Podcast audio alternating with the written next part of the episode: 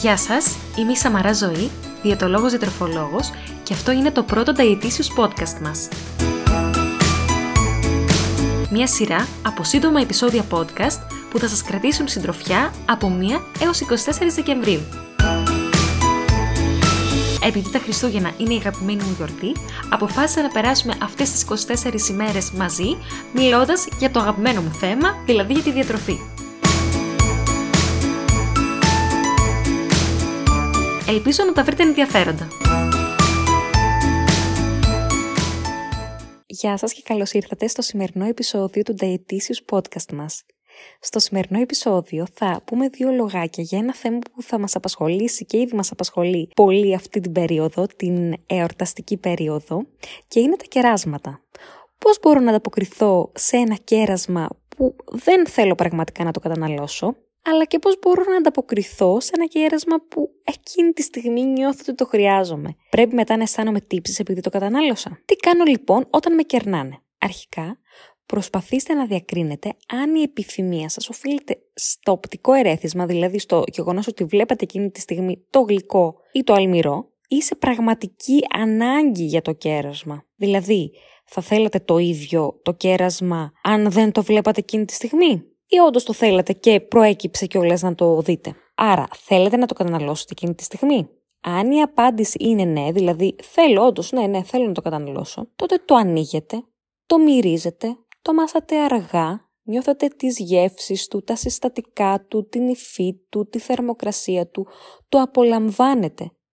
Αφού το καταναλώσετε, δεν αισθάνεστε τύψεις και σκέφτεστε πω πω τώρα τι θα κάνω, πώς θα το κάψω και τα συναφή αλλά θυμάστε όλα τα θετικά συναισθήματα που σας προκάλεσε η κατανάλωσή του και απομακρύνετε τις τύψεις. Διώχνετε την τύψη που πάει να σας δημιουργηθεί. Από την άλλη, αν δεν χρειάζεστε πραγματικά εκείνη τη στιγμή το κέρασμα και η απάντηση είναι πως όχι, δεν θέλετε να το καταναλώσετε εκείνη τη στιγμή, αλλά σας δημιουργείται η ανάγκη επειδή το βλέπετε μπροστά σας, τότε συνειδητοποιείτε την κατάστασή σας και συνειδητοποιείτε πως αν το καταναλώσετε εκείνη τη στιγμή το κέρασμα, δεν θα σας βοηθήσει κάπου.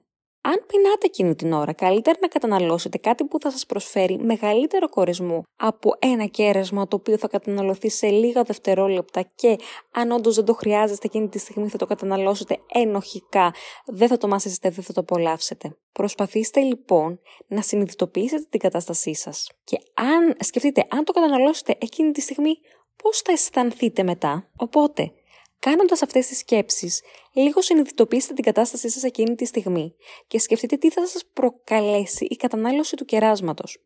Θα σας ικανοποιήσει όντως κάποια επιθυμία; Τότε ναι, ναι, καταναλώστε το. Μην νιώθετε τύψει μετά. Μην το επεξεργάζεστε, αλλά καταναλώστε το με διάρκεια, με απόλαυση.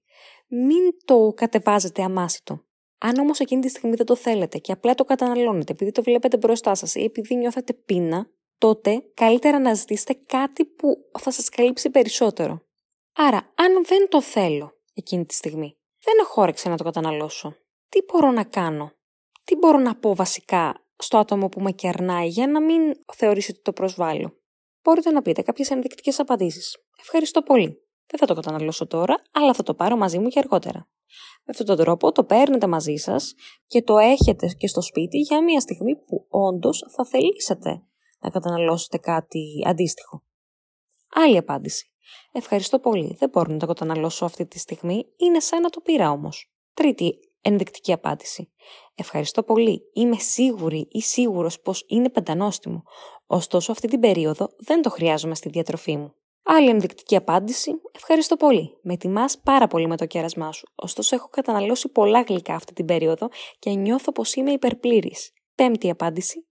Ευχαριστώ πάρα πολύ. Φαίνονται τέλεια. Ωστόσο, είμαι σε ένα πιο δομημένο πρόγραμμα διατροφής αυτή την περίοδο και η κατανάλωση του κεράσματος δεν θα με βοηθούσε. Και οτιδήποτε φυσικά άλλο σκεφτείτε εσείς. Να θυμάστε πως είναι μια μορφή κοινωνικής πίεσης το να νιώθουμε ότι προσβάλλουμε κάποιον με το να απορρίπτουμε το κέρασμά του. Δεν απορρίπτουμε τον ίδιο. Απλώς εκείνη τη στιγμή δεν το χρειαζόμαστε. Δεν σημαίνει ότι τον προσβάλλουμε. Μην νιώθετε χωρίς λόγο αρνητικά συναισθήματα και κοινωνική πίεση για τέτοια απλά πράγματα. Δεν χρειάζεται. Ούτε εσείς αν κεράζετε κάποιον χρειάζεται να είστε πιεστικοί, αλλά ούτε και όταν δέχεστε το κέρασμα χρειάζεται να πιέζετε τον εαυτό σας για να το αποδεχθείτε. Οπότε, ανάλογα με την κατάσταση που είστε εκείνη τη στιγμή, θεωρήστε απολύτως φυσιολογικό το να αρνηθείτε ένα κέρασμα αν δεν το θέλετε.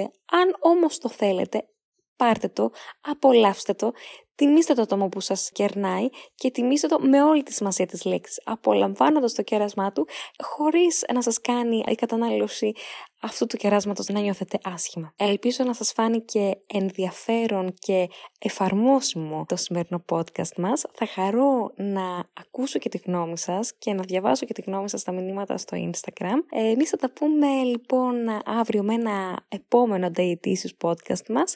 Μέχρι τότε μπορείτε να ακούτε και τα υπόλοιπα επεισόδια στο Spotify, ε, Google Podcast, Apple Podcast και Simplecast και καλή συνέχεια.